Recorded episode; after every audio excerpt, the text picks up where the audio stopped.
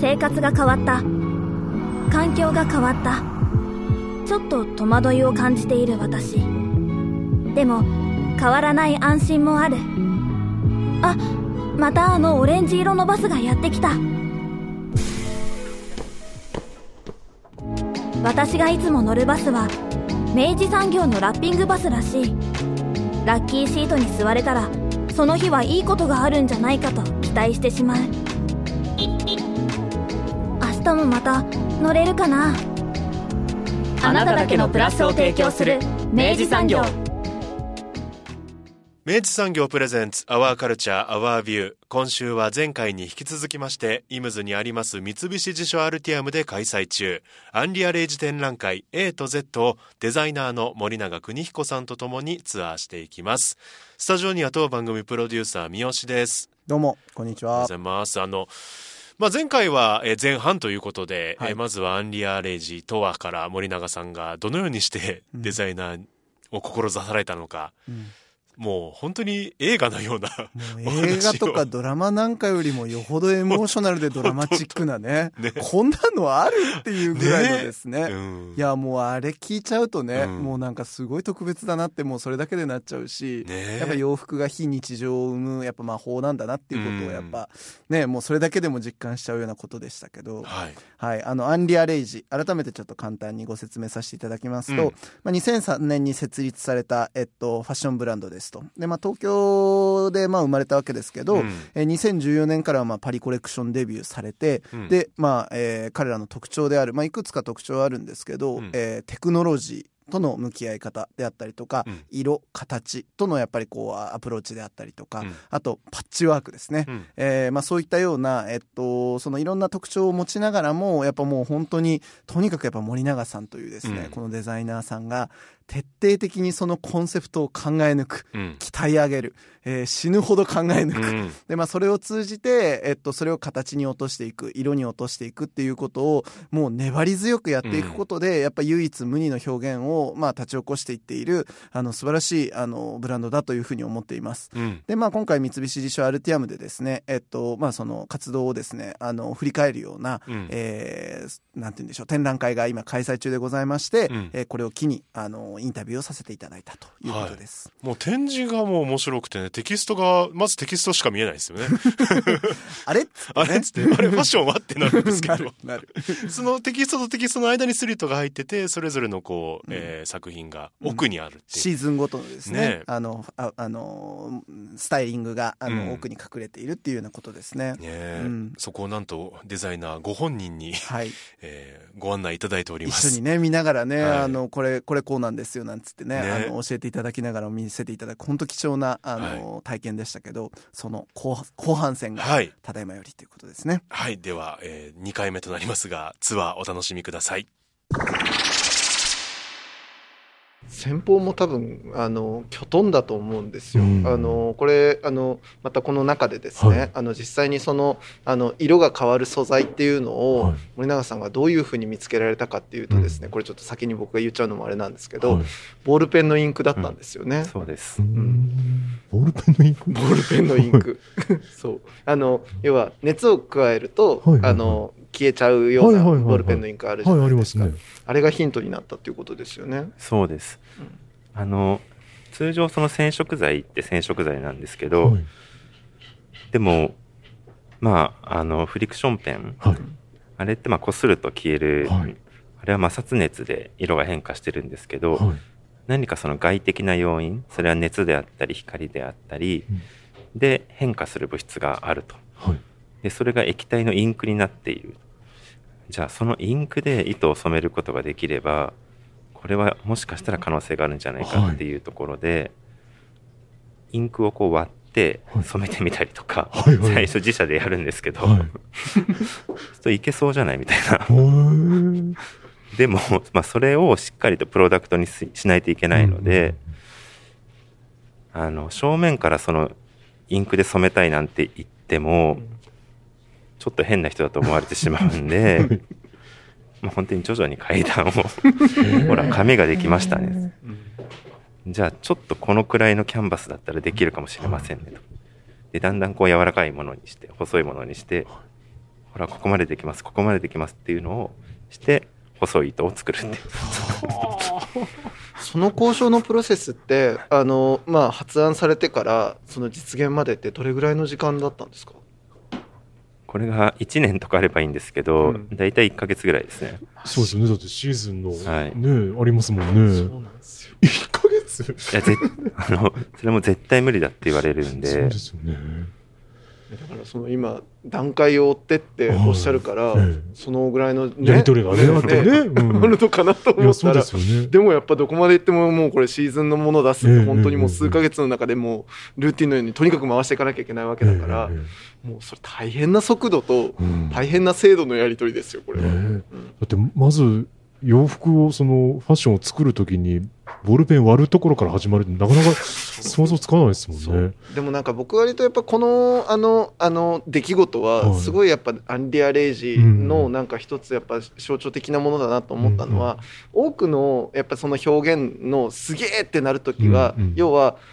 跳躍だと思うんですよ、要はここ服っていうものがこんな飛ぶのかみたいなことなんだけど、その跳躍は当然のごとく要はいきなり天才的な 発案でポンと飛ぶっていう話じゃなくて、まさしく服を作るで、服新しい服ってなんだろう、色かもしんないで、色ってなった時に色ってどういう風に捉えられるんだろう、光かなとか熱かなとかって言って一個一個やっぱまさしく本当段階を追って積み上げていかれる中で結果がめちゃくちゃ飛んでるんだけど、私みんなからすると何やったのって理解できないことになるんだけど、やっぱでもそこにはすごい背景にもうとんでもない実験と思考があるんだなと思っていて、なんかこの辺は本当になんかアンリア・レイジの肝だなって勝手に思ってるんですけど、まあ粘る感じがありますね。ダメだって基本的にやっぱり言われて、でもそこで諦めると、難しいので、わずかでもその可能性があれば、もうその可能性だけにかけてやるっていうのが、いやすごいわ。シーズンって本当にもう数ヶ月で準備して形にしていくわけじゃないですか。で、はい、やっぱそうやってなんかもしかしたらこれかもしれないっていう新しいアイデアが出て、でそこから要はそのトライアルが始まるわけですけど、分かんないです。もしかしたらここまでの中でやる中で、うわさすがにこれはダメだったわって言って途中でその方向転換をやむなく選ぶものとかっていうのもやっぱりあったんですか？あります、すごいあります。そうやっぱり時間の制約があるので、半年に1回発表していくっていう、悔しいけれども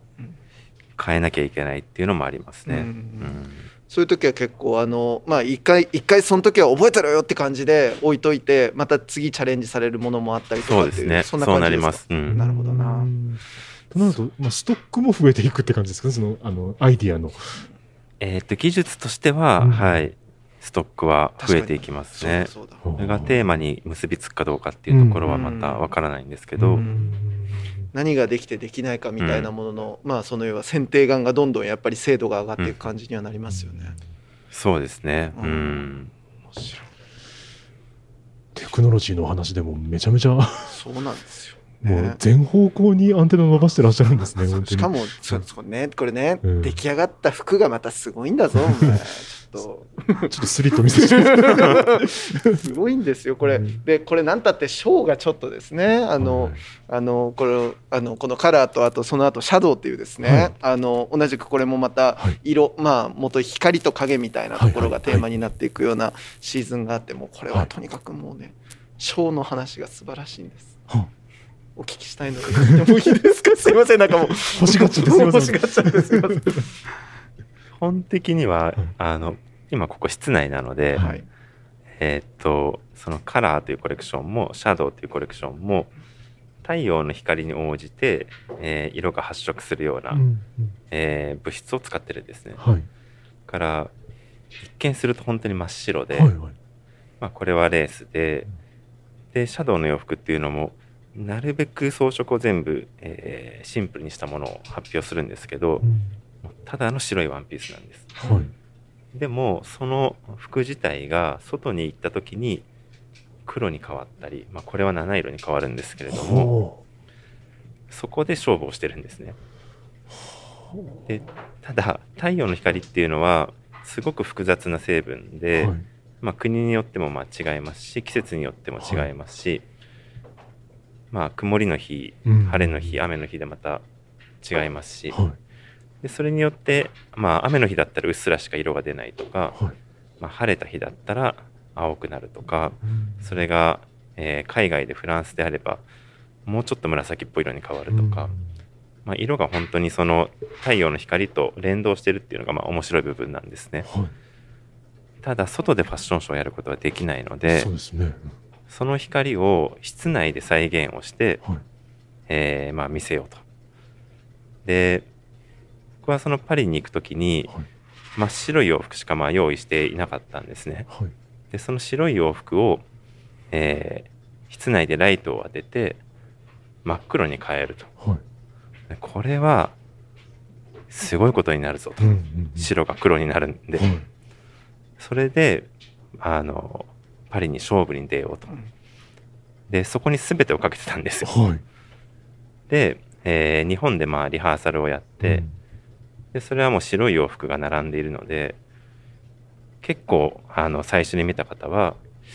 なんかすごいシンプルで普通の服でパリやるんだねってなるんですけど、光が当たった瞬間に黒に変わるんで、みんなこうわーって拍手が出るぐらいのことになるんですね。で自信満々でパリに行って、で前日リハーサルで、でまだ誰もその色が変わる瞬間室内で、まあ、見てないですけど、まあ、外ではみんな見ていたんで、すごいぞこの服はとで、まあ、リハーサルで自信満々でこうライトをつけてそこでモデルを入れたら、白い服が白いままなんですよ。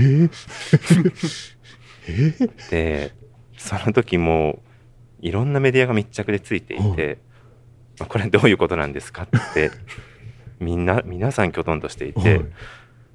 で本当に僕は青ざめまして、なんで変わらないのかなと、ゾッとしますねでこのただ白い洋服だけを持って、パリに挑むなんてもうそんなデザイナーいないですよで終わるなと思って、これは、で結局、太陽の光って紫外線なので、で日本でやったライトっていうものとパリのライト同じだったんですけど、日本のライトは古いライトで、それはまあ紫外線が含まれているライトなんですね。でもパリのは新しいライトで、そのライトは同じものなんですけど、紫外線をカットするように勝手にアップデートされているもので、よかれと思ってね、余計なことしやがってでそれを知ったのが、まあ、前日ですね。怖っどうするよ、服は白いままですよほで、まあ、つってあるライトだったんですけど、とにかく近づけておけば、少しは紫外線出てるんじゃないかと思いになって、でライトの数をすごい増やして、でそのわずかな紫外線で近くで変えるっていうことをまあ試すんですね。でそれはもう当日セッティングとかも変えてやるのはもう3時間ぐらい前、でアンリア・レイジがすごいことやりそうだぞって、装置はすごいんですよ、照明だんだん仰々しくなってくるんですねでいざ本番前にリハーサルになって、もう僕はもうダメかもなって今回思ってたんですね、でそのライトを当てたらうっすらちょっとグレーに変わるんですよでもグレーに、白がグレーになるぐらいだと差が少ないんで、全く分かんないんですね、遠目から見ていると、でもうこれは終わったとでもうその洋服を僕は、出すのやめようと思ったんです、でファッションショー自体もこれで見せるんだったらもうやんない方がいい、その時に、僕の師匠である神田さんが、一緒にパリまで応援に駆けつけてきてくれていて、で、まあ、他のブランドなのでお互い僕には何か意見するっていうことはないんですけど、その時初めて寄ってきて、で僕含めて僕のチームにまあ、やめる必要はないと。でグレーでも僕はこの白から黒に変わるのをシャドウというテーマで掲げていたんですけれども、はい、グレーでも影は表現できるって言って、はい、まあ、洋服の上にその手を置いて人を重ねて影を作ればうっすらグレーに変わる部分とその影がある部分っていうのが光が当たらないので、うん、手形のようにくっきり残ったり人が重なっているところが白く残ったりして、はい、まあ、表現ができると。で確かにと思って、うん、で急遽、白から黒に変えるではなくてその人の影を洋服に写し取る方向に変えたんですよね、はい。でそれが本当に1時間もう切ってるぐらいでテストはもうできないんで、はい、一発勝負でやるってなって、で僕の初めてのパリコレが始まりで、その白い、まあ、2人組が、ショーのステージの真ん中に行って、はい、グレーにしかならないライトを当てて、でその時に2人はこう重なって手の影とかを作ってたんですけど、うん、でライト当て終わって離れるとくっきりとその白い影が洋服に映し取られていて、うん、そこでわーって拍手が鳴って奇跡だなと。映画神田さん、そして神田さんですよ。また影がむしろ白いっていうのがまたそうですかっこいいっすね。で結果だからそのシャドウっていうコンセプトをむしろ補強するぐらいのすごい強いコンセプトになり得たっていうのも、ね、もうこういう奇跡体験アンビリーバボー持ってらっしゃる本当にそれが初めてのパリコレでっていうでも本当考えてごらんなさいあなた、初めてのパリコレでですよ、もう一番これだと思ってたテクノロジーが全く機能しないと知った3時間前、もうねもうどうしようもなくなったっていうその3時間前だと、もう話聞いてるだけでも僕も背筋が、ね、怖い。それは照明のテクノロジーも進んでるわけですよね。紫外線もちゃんとカットできるようになってるわけですよね。仕上がっちゃってるわけですよね。はそうでもまあなんかこうやってやっぱりここからやっぱそのようなもうアニマレージのある種のパリコレ、はい、そしてまずその光と影との向き合いみたいなものが始まっていくっていうのがあるんですけど、まあ、ここから先はまた展示でね、うん、ぜひご覧いただきたいんですけど、はい、本当にもうドラマチックな、うん、はい、いやめちゃめちゃ感動してますねそのグレーのシーンも映像で展覧会場で流れてますんでぜひご覧いただきたいと思います、ね、楽しみです、はい。さあそして、はい、続いてのセクションといいますか、はい、どちらに形がやっぱり非常に特徴的だなというか、形との向き合い方みたいなのが非常に特徴的だと思うんですけど、はい、これはどのシーズンを取り上げてそれをお聞きするのがよろしいかなとかも思いつつなんですが、ここはそうですね、丸分三角四角、これ読み方は丸三角四角でよろしいですね。はい、入ってます。これはまあこれはどういうシーズンだったんでしょうですし、ここに込めたその絵は形との向き合いっていうのはなんかどういうものだったかっていうのをお聞きしてもよろしいですか。まあその色に対して向き合うシーズンもあれば、うん、まあファッションは大きく色と形で成り立ってると思うので、うん、形に対して、追求するシーズンもあって、で形もまあ、よくよく考えると不思議なことがやっぱり多くて、うん、人の体ってたくさんの、種類があるにもかかわらずサイズは SML、XL、XXL とか、うん、10分類ぐらいで分けられていたり、うん、あとはまあメンズとレディースで形が違ったり、うん、そうですね、あとはやっぱりもっと根本的には洋服は人の体に合わせて作らなくてはいけなかったり、うん、そういうものを全部もし自分が服を作ったことがなかったらどう考えるだろうかなと、うん、まあ思って、じゃあみんながその目指さない方向で人の体に絶対に似合わない服を作ろうと思ったんですよね。だから何十億人人がいても一人もはまらない服をちょっと目指そうと思って、うん、って人の体からまあ極端に離れて、で離れきった先がまあその生物としての人体の真逆にある記号的な形だったんですよね。うん、で、まあ、完全な球体と、三角錐と立方体で、もちろんそんな形の人の体っていうのはないので、うん、まあ、地球上だけではなくて他の宇宙を探しても、うん、多分ぴったり合う人はまあいないだろう、うん、でもそのぴったり合わなくともそれを、人が来た時に、まあ、そこにズレとか歪みとか歪みがまあ生まれてくるんですけれども、うん、それ自体が、美しく見える瞬間がまああるかもしれない、うん、そういう、まあ、コレクションです、うん、で似合う人は誰もいないんですけれども、うん、逆にこの服を、着れる人っていうのはたくさんいて、うん、ある意味では、誰も似合わない洋服なので誰しもが、着れる洋服になってます。なるほど。それはサイズを超えてメンズでもレディースでもまあない形で、うん、そうですね、うん、そうか、誰でも着れるんだ。うん、だからこれは割となんかそのやっぱり服とは何なんだみたいなことを考えられたシーズンなのかなと思っていて、うん、実際この本文の中にもあったと思うんですけど、要は穴が4つ開いていれば服になりうるのだという、頭出して、うん、袖出して体出してっていう、なんかこの問いというかこの命題は非常に普遍的だなと思ったんですね、うんうん、似合うという概念がない洋服ですね。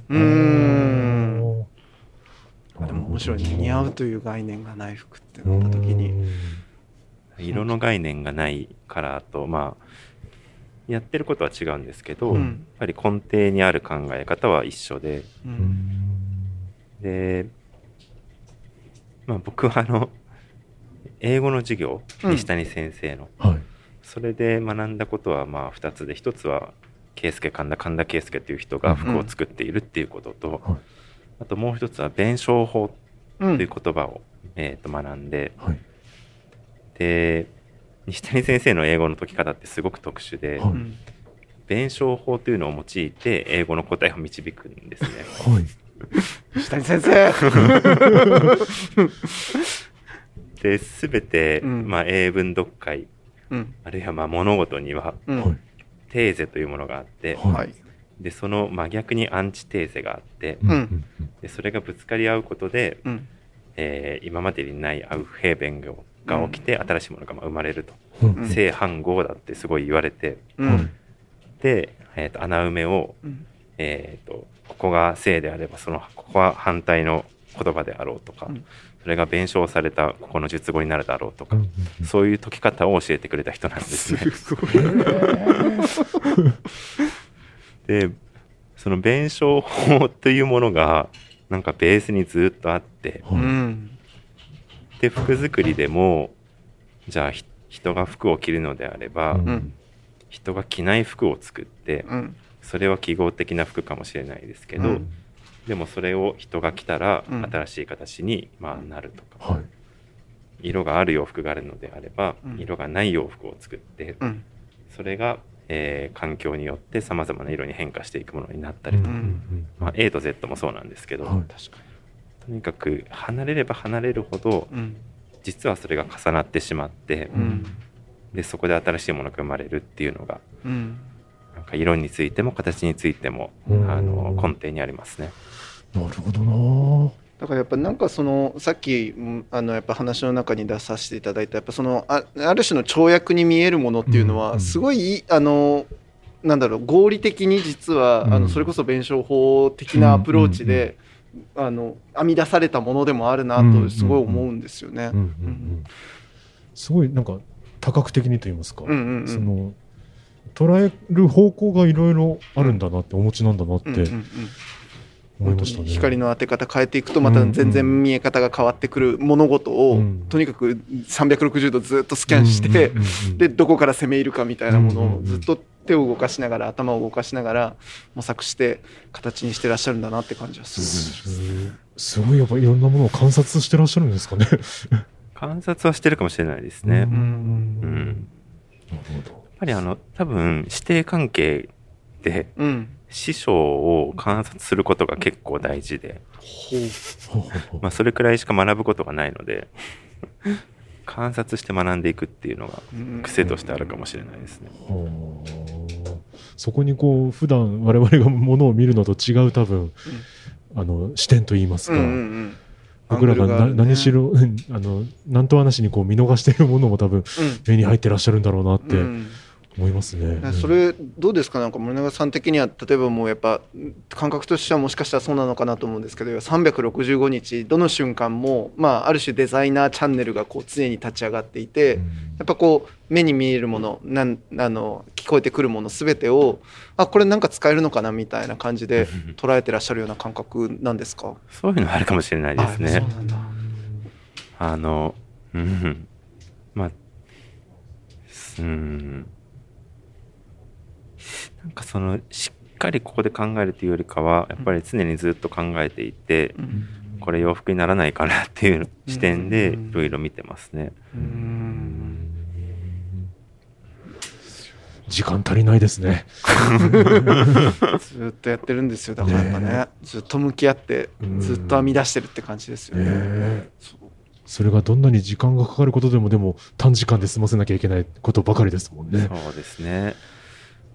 でファッションショーはそれが10分満たないぐらいの世界なので、うん、でも僕が例えば電車で見たショーって24分とかなんですけど、うん、でもそれでやっぱり人生変わる人がいるぐらい影響を与えられるかもしれないっていうことは思ってるので、うん、そのわずか10分にも全部を注がなくてはって思ってますね、うん、本当文字通り本当誰かの人生変えに行く覚悟でやってるっていうぐらいのものですよねきっと、うん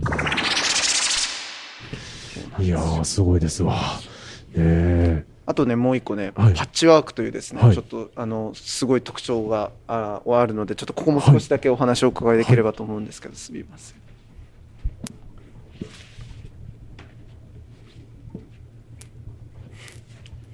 アンリアルエイジの特徴としてやっぱそのパッチワークがすげえっていう話があるんですけど、はいはい、この凄さもまたなかなかすごい話で、はい、なんだろうなすごい探求があるんですよ、はい、この辺もちょっと改めてお聞きできればと思うんですけど。そうです。パッチワークはもう最初からずっと続けている、うん、アンリアルエイジの、まあ、大切にしているテーマなんですけど、うんうん、まあですね、これ自体は、今アンリアレージを一緒に立ち上げた僕の中学の友人マキ君っているんですけど、はい、がずっと一人で、やってますね最初は僕が、まあ、神田さんの電車のショーを見て、はい、で自分も服を作ろうと思って、でもまあパターンは弾けないし形も作れないし、うん、テクノロジーももちろん使えないし、うん、高い生地を買うお金もないし、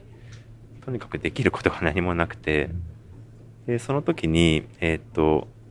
まあ、布屋さんでバイトをしてたんですけれども、そこで捨てられていく布がたくさんあるんですね、うん、それは10センチに満たないような大きさの小さい端切れなんですけど、はい、それを、毎日僕はもらっていて、で、まあ、ただ時間だけがあったんですね、うん、でそのもらった小さいパーツをとにかく細かく縫う時間っていうのはあって、うんまあ、それを本当にまあ10枚縫って100枚縫って1000枚縫って、でそれがだんだん洋服のテキスタイルの1メーターぐらいのまあ大きさになっていって、はい何もできないその自分がただその3センチぐらいのものを縫い合わせるっていうことだけはできたので、うん、これはまあその僕の友人の初心者のマキ君できるだろうなと思って、はい、でそのマキ君っていうのは全くファッションに興味がない男で、いまだに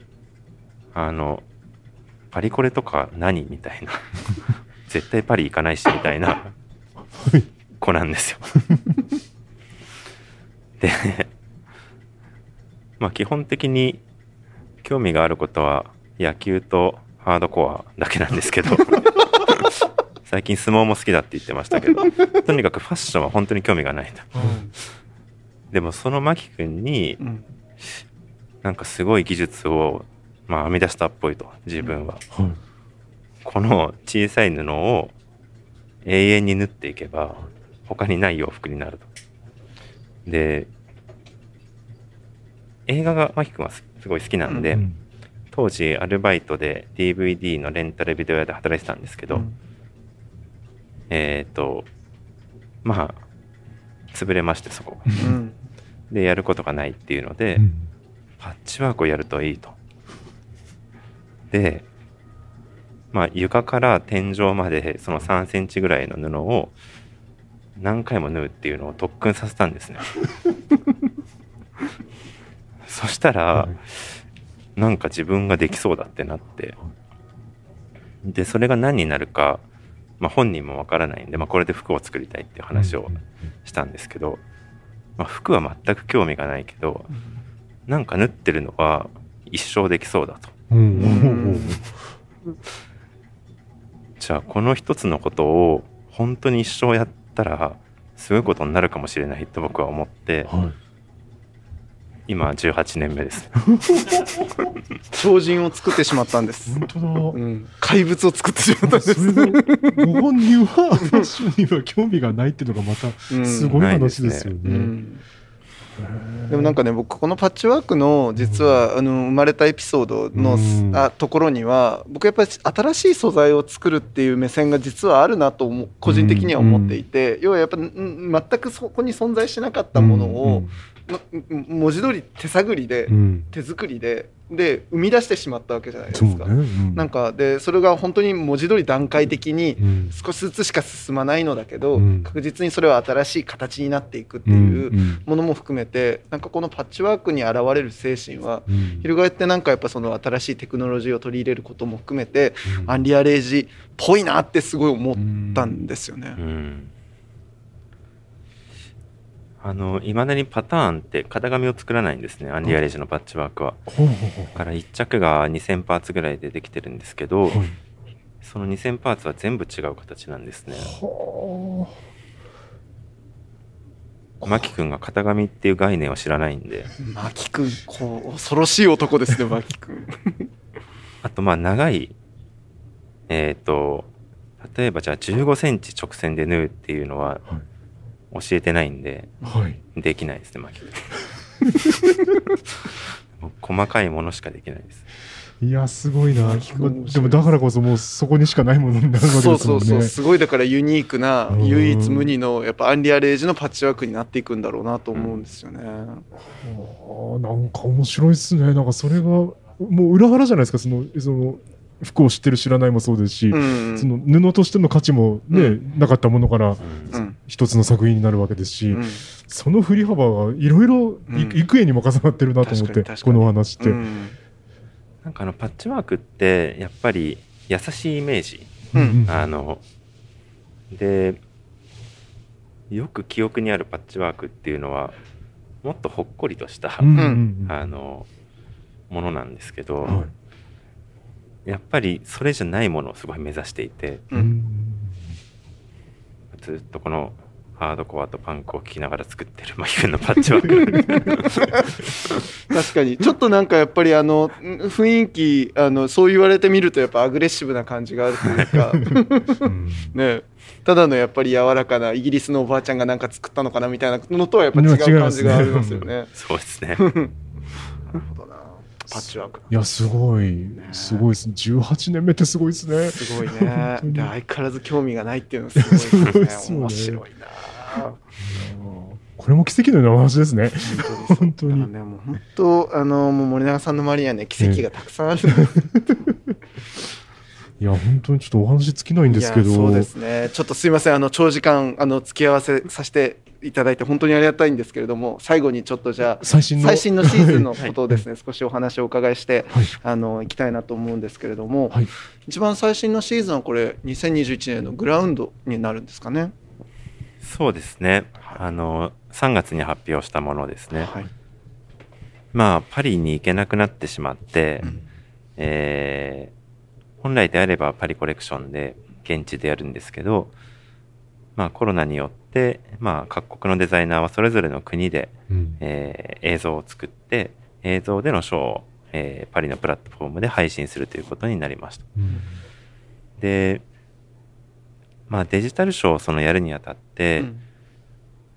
ぱり失われたものがたくさんあって、うんまあ、一つはその重力、うん、質量、重さそういうものが、うんデジタルショーではまあ失われている、うんもう一つはやっぱりそのデジタルであればどんどん画面を回して見れるので、うんまあ、上下とか天地とか左右とかそういう概念がまあなくなっている。じゃあその何かこのコロナ禍がもたらしたそのデジタルファッションショーにおいて失われてしまったものというのをまあ取り戻すようなコレクションをやろうと思って、うん、でこのコレクションでは、まあ、グラウンドがテーマなんですけど、うんもう誰もが当たり前に下にあると思っている地面を天井にひっくり返しまして、うん、全く、逆転空間を作って、はいファッションショーをやりました。でショーではモデルが天井をこれは歩いてくるんですけれども、うん、そうするとまあ重力が反転して、はい、柄がこう落ちてきたりとか、うん、普段は下にあるもディティールが全部上向いていったりとか、うんうんうん、めくれない部分がめくれてきて裾が肩の方まで行ってしまったりとか、うんうんうん、何かその天地逆転というものを、やりました。なのでそうですね、重力によって全てディティールが落ちていったり、あ、本当だ、なるほど、洋服の柄が下に溜まってるみたいになるんだ、うん、面白いですね。それを実際にやっぱその映像表現もまさしく映像だからこそできるアプローチで形になさられたような感じなんですかね。そうですね、映像だからこそその中での非日常をまあ作っていくという、うんうんまあ、天と地が共存するようなコレクションなんですけど、うん、日常と非日常が完璧にこう分かれないで今共存しながら時代が進んでいるので、はいはいはいうんまあ、天地がこう混ざり合うような世界というのも、うん、まあ、はい、アンリアレイジとしてはやるべきかなと思ってます、うん、でも本当なんか今こうやって冒頭からずっとやっぱり一金見させていただいて、うん、でやっぱその日常と非日常っていうまさしくそのキーワードがもうそのブランドのコンセプトにそもそも組み込まれてる中で、うんうん、やっぱりこのコロナ禍における本当日常、非日常がまたこれ反転しちゃったっていうことも含めて、なんか今すごいあれですね、アンリアレイジが力を発揮する時期なのかもしれないですね、本当にですね。日常と非日常がすごく言われた1年だったので、うんうんうん、そうなるとは思わずにこういうブランド名をつけていましたけれども、うんうん、何かその、うん今ファッションをやるにあたってよりこのブランド名を深く考えるようになりましたね、うんうん、だからこそですよね、やっぱり、ね、なんだよ、確かに今ハッとしたのがやっぱまず確かに映像だと重力ないなって、うん、僕はその発想もなかったので、うん、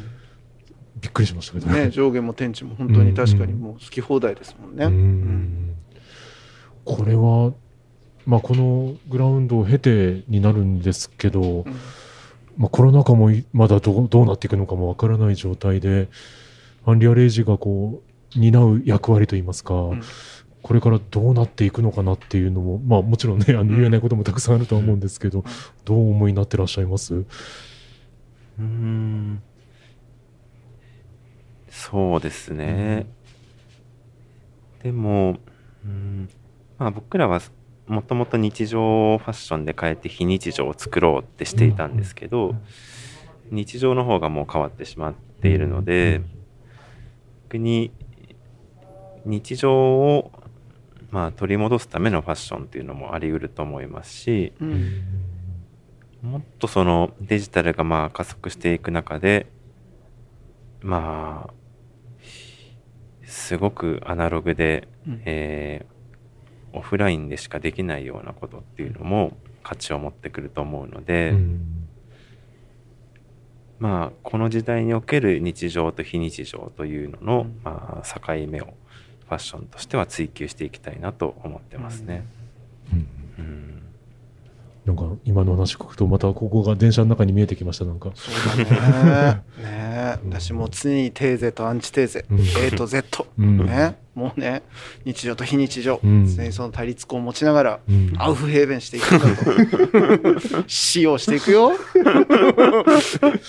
や本当面白かったです。いやもうめちゃくちゃ面白かったですね、うんね、ちょっとまだまだお話伺いたいんですけど、はい、まずはリスナーの皆さんはもうお越しいただいてね、本当ですね、うん、今日語られなかったエピソードもですね、はい、それ以外のシーズンにも本当に盛りだくさん でそれを本当に体感できる空間になっているので、うん、ぜひリスナーの皆さんには絶対に来てほしい展覧会だなと思います、うん、本当に長時間にわたってありがとうございます。ありがとうございます。お引越しに伴いガス電気を使いたい、または止めたいとお考えのお客様、お引越しが決まったら明治産業へご連絡を。アプリからでもインターネットやお電話からでも24時間いつでもお受け付けいたします。お引越しのガス・電気のお問い合わせは明治産業までご連絡を。あなただけのプラスを提供する明治産業。